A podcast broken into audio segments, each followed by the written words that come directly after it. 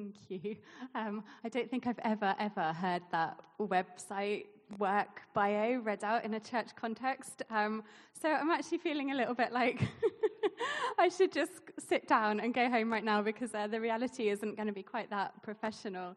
Um, but um, it is true that I grew up here in Basingstoke, um, and it's so lovely to be here today and just see so many um, familiar faces. Even just, I, I have this incredible memory um, of PD. There was a time when I was really sick um, in Spain, and PD just took care of me for days, and I am like forever grateful to her for that. It's a long time ago now, but I remember it very, very clearly. Um, however, that is not what we're talking about today.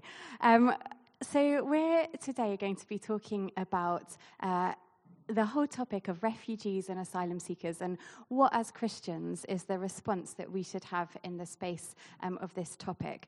Um, and before we get into it today, I think I just wanted to pause and acknowledge that we're probably coming to this issue from a whole range of different places. Um, so you might be here today finding actually this is a topic that you find difficult or problematic to talk about. Um, you might be here today because you've got a friend or a family member who's experienced forced migration. You might even have experienced it yourself. Um, and so we all bring our own kind of histories and our own stories um, to today. Um, and so we're all kind of hearing this in different ways um, and from different places. And my hope as we talk together is that wherever we're coming from um, in hearing these words today, that actually what together we will see um, is just something of the kindness of Jesus. Um, and I remember one night a few weeks ago, um, maybe a couple of months ago actually, I couldn't sleep. And um, I was praying and I, because I couldn't sleep.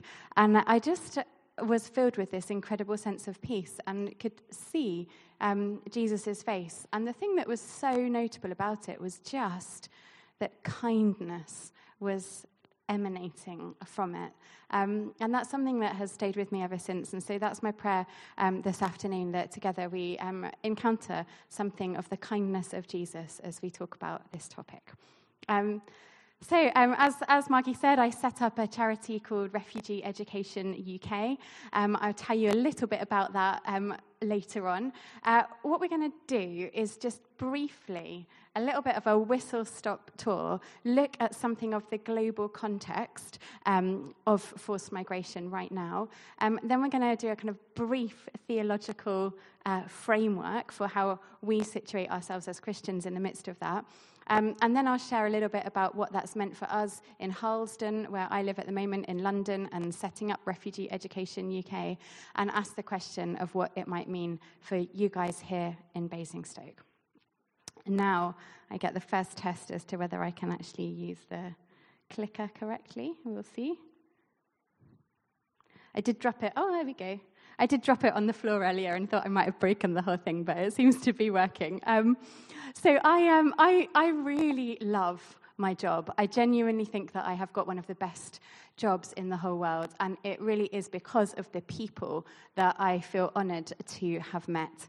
Um, and so this afternoon, this isn't a kind of theoretical um, talk, it isn't a political or even a theological debate. Um, this is something that is about real people, um, each one of whom is intimately known and intimately loved um, by God. Um, and so I thought I would just uh, tell you, with their permission, obviously, um, a little bit about two people that um, uh, have been dear to me for a long time or who I very recently met. Um, obviously, not their real names. Um, so I wanted to tell you just a little bit um, about Abdul, who I met nine years ago. Um, he was 15 years old. Um, he'd fled recruitment into the Taliban in Afghanistan. Um, it took him six months as a 15 year old um, on his own to get to the UK. Um, in that time, he had a kind of an extended period in a fridge compartment of a lorry, and so suffered from long term headaches as a result of that. He was referred to us by his social worker to Refugee Education UK and participated in almost all of our programs right up until he went to university. Um, he's since then been granted refugee status. That was a long time coming, um, and is, is now a British citizen.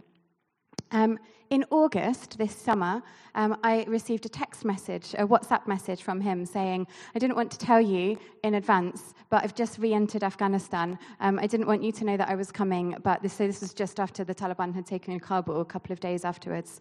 Um, I need to try and get my sister and her baby out. Um, and then subsequently, um, he got trapped there himself. And we began a kind of three month process of trying, um, actually feeling incredibly helpless, doing whatever we could to get him out, and finding that we couldn't do very much. Um, last week, uh, he came into our office, having recently managed to get back to the UK. Um, and shared his story with some of us over lunch. Um, and so I heard about how he was in um, the ISIS bomb at Kabul airport um, how he couldn't get his sister and her baby out, um, but did manage to get them a flat in a safer part of the city where they could be a bit more anonymous as family members of somebody who was in the UK. Um, and how he saved the lives of several people in uh, stories that I unfortunately don't have the time um, to tell you today. Uh, he's now back in the UK, hoping that the next round of the resettlement scheme might be able to help some of his family, um, but living with that uncertainty and unknowing.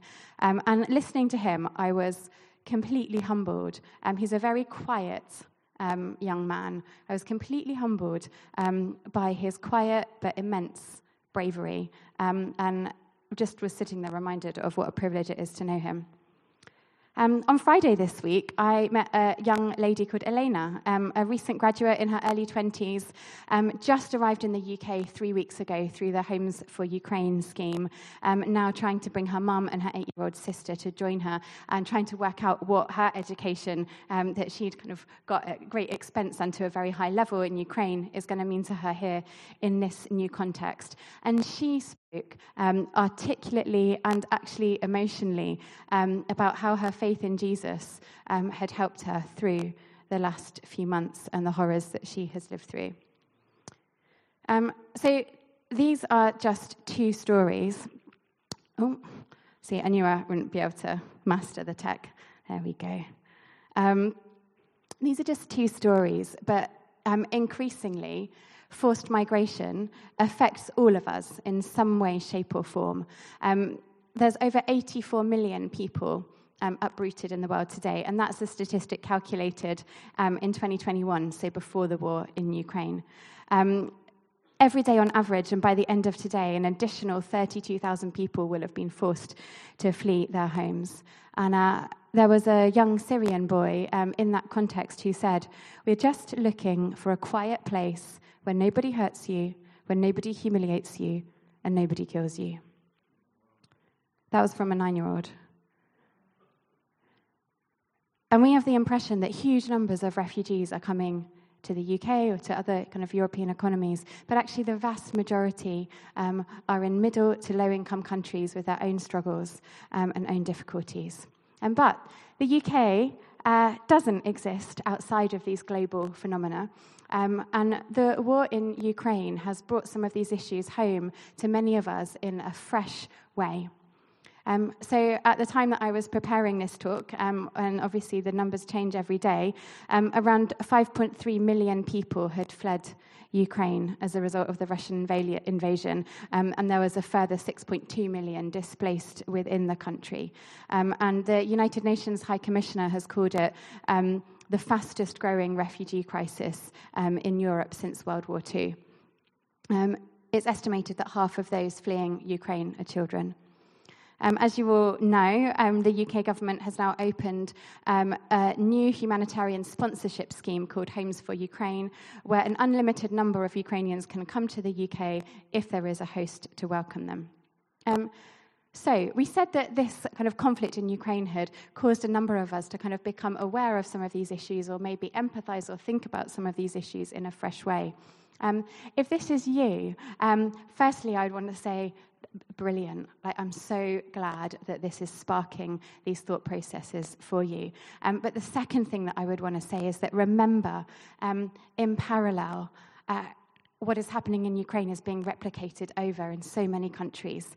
Um, since the fall of, the, um, of to the Taliban last summer, we've seen thousands, thousands of Afghans um, displaced, large numbers resettled to the UK, um, 13,000 Afghans still in emergency hotel accommodation, some right here in Basingstoke. Um, and so it's not just Ukraine, um, it's Afghanistan, it's Syria, it's Yemen, it's everywhere else. Um, and we should be extending the welcome that we're extending to Ukrainians, to all refugees, whatever country of origin they come from.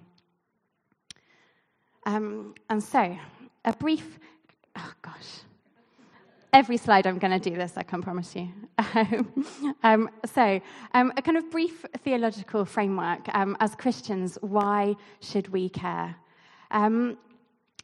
I think, you know, for me, I, I, in conversation with some friends about some of these issues, I've had people say, you know, well, it's okay for you. Like, this is like area that you work in all the time. It's just what God's called you to. It's not really like what I do. Um, but I truly um, believe that whatever we like, do um, in life, whatever we spend our time on, uh, God calls all of us to care about people who have been forcibly displaced. Um, Jesus, I mean, it's not, it's really so basic, isn't it? Jesus commands us to love our neighbor. Um, and we live in an, an, increasingly globalized society where the Afghan boy who is living in a hotel down the road is most definitely my neighbor. And the uh, Syrian girl in a refugee camp in Jordan may well be my neighbor tomorrow. Um, but there are also a few kind of theological things in the history of the Old Testament that help us to understand this as well. Um, and at this point, I want to say that this is very much scratching the surface. And if you're really interested in a theological understanding of these issues, please check out uh, King's School of Theology, short course, brilliant. You get Barney Aspray, who is a also grew up in Basingstoke, also went to the King's School, um, uh, who is a brilliant uh, oh, what's the term for what Barney is? He's done a PhD and then worked in, uh, he's not quite a professor, but he will be one day. Um, he's brilliant and he knows a lot about these things and he is wonderful. So go to his course if you are um, really interested in really digging into the theology of this. Um, but a couple of things that we can touch on today. I think when we look at the story of the people of God in the Old Testament, we see that they were themselves displaced. Um, so they were aliens, they were described as, in Egypt for 430 years. Um, and then when God led them out of Egypt, that's another displacement. For generations, that would have been the only home they'd known, and they're led out of it to somewhere else. So we have this kind of double displacement in the history of the people of God in the Old Testament. Um, they knew what it was like to be oppressed, to be persecuted, to be exploited, to be away from home, to be in a culture that was unfamiliar. Um, and they're constantly reminded of this. Um, you can find verse after verse after verse where they are reminded that they were the ones who were the foreigner and who were not at home.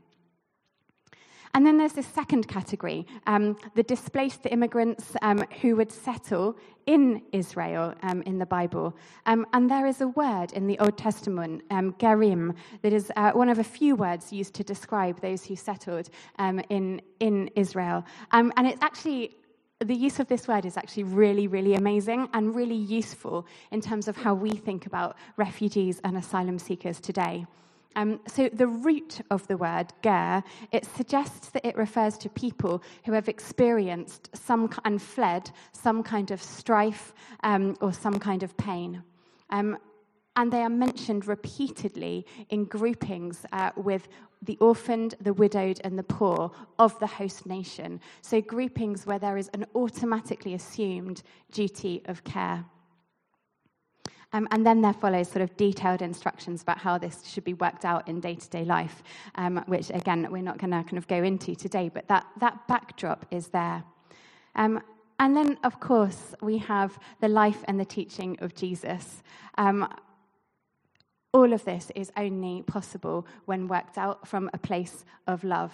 Um, Jesus was love, and his whole entire life was about reaching out to those who are marginalized or suffering.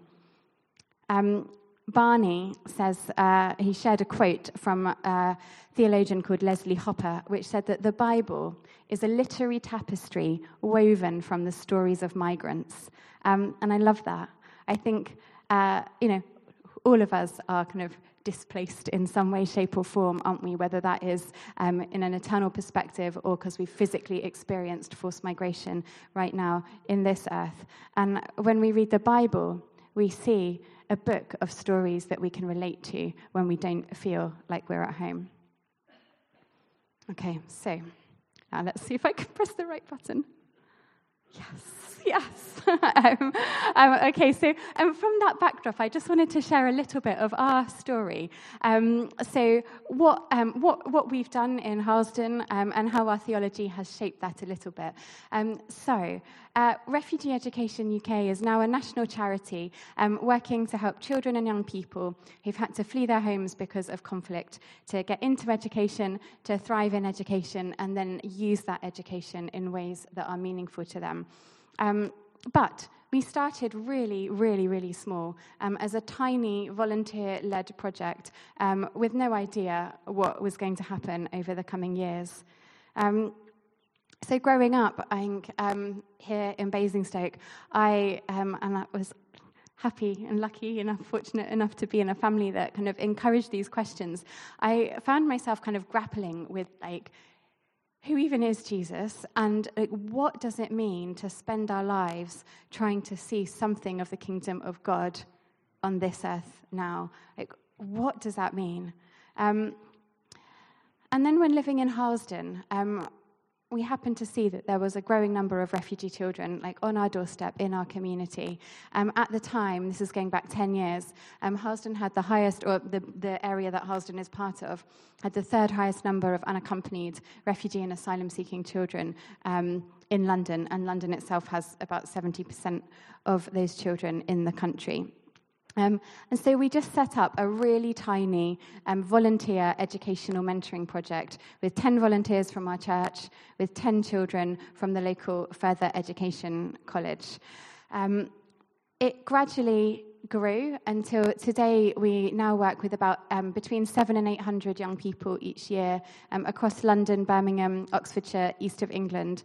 Um, and we also work with um, a few hundred schools, colleges, and universities doing training and capacity building, supporting them to support newly arrived young people. Um, and we have a research and policy stream where we will do work around various aspects of policy for education for refugee children and youth for different United Nations organizations. Um, we're a Christian organization, um, but you don't have to be a Christian to work um, for us. Just as our hope is that the young people that we encounter will experience something of the love and the kindness and the welcome of Jesus through their interactions with us, that is also our hope for our broader staff team, that they would also experience something of that through working with us. We get that wrong a lot of the time, it, it definitely doesn't always happen, um, but that is our hope and our aspiration. Um, there's two things that are part of our story right now, and um, that if I could ask you to pray for us as an organization, I would love to have your prayers on. Um, we are obviously kind of continuing to respond to working with larger numbers of young people and children from Afghanistan, um, and we already have um, new arrivals from Ukraine. So we're looking at what do these kind of significant increases in numbers of young people to what we ordinarily work with, what does that mean for how we work, and how can we do that in the best possible way? So I'd really appreciate your prayers for wisdom um, in that. We're also refurbishing this building. Uh, so, this is why there's a picture of this building. I believe that uh, my very good friend and chair of our trustees, Joy Johnston, uh, came and spoke to you guys a couple of months ago in January and talked at quite some length about this project. So, I'm not going to recover that ground, um, but just to say that we are trying, in a collaboration between Refugee Education UK and Community Church Harlesden, we're trying to turn this derelict bank uh, with its, you know, mushrooms growing in the floor and pigeons in the roof and all kinds of issues that it turns out it has um, into an education centre for refugee young people. Um, we thought it was going to cost £400,000. It turns out it costs £2 million. Um, we thought that £400,000 was a huge uh, faith step. Um, so it's an interesting journey that we're on, um, but we're seeing all kinds of incredible um, provision. Uh, so please do pray for us as we are. We're about £100,000 short at the moment, so that's my prayer request. Um, so, everything. Everything that we do is about equipping young refugees to build positive futures through education. Um, but why? Um, so even this in itself is influenced by our theology. Um, so what we do, kind of education support for young refugees, really could have been anything. You know, it could have been housing, it could have been legal aid, it could have been um, health support. Um, and I could give you the pragmatic answer, which is that um, of the 84 million people forced to flee their homes, almost half um, of those, half of those who are children amongst those are not able to attend school. Um, the refugee children in the UK are waiting up to nine months to get a school place after they have arrived here. Um, that only 3% of refugees globally are able to access university. Um, and we don't think that any of that is okay, and we don't think that it has to be that way. Um, but for now, a slightly more theological take, um, which is that as we spoke to young people, we saw um, and heard from them that education at this time was the only forward looking thing in their lives. Everything else was looking backwards at kind of retelling the story to help to sort out the asylum claim, speaking to a counselor, whatever it was, there were things that were backward looking. And it was when they invested in education that they got to look forward. And so we started to see that if we chose to invest in education, we could send a really powerful and clear message that we believe that they do have a future and that it is a future that is worth investing in. So essentially, um, it is a prophetic statement for us. I told you earlier about the Syrian boy who said, We're just looking for a quiet place where nobody hurts you, nobody humiliates you, and nobody kills you. I think we can all agree that that is a fairly low bar. Like, that should be the minimum. Um, but what if there could be a place of learning, a place of healing, a place of opportunity, a place of life in its fullness? What if there could be restoration and hope? And I really do believe that there can be. Um, why? Um, because this is who Jesus is and it is what he does. Um, and we are here and we're his people today. Um, the life of Jesus, if you look at his life and read about his life in the Bible, it's like a constant story of picking individual people out of the crowd and showing them that they had value, noticing people when others didn't. And at the heart and the core of the Christian faith, we have the resurrection from the dead of this Jesus that gives us hope for a renewed and a transformed future. Um, so we live in the now and the not yet.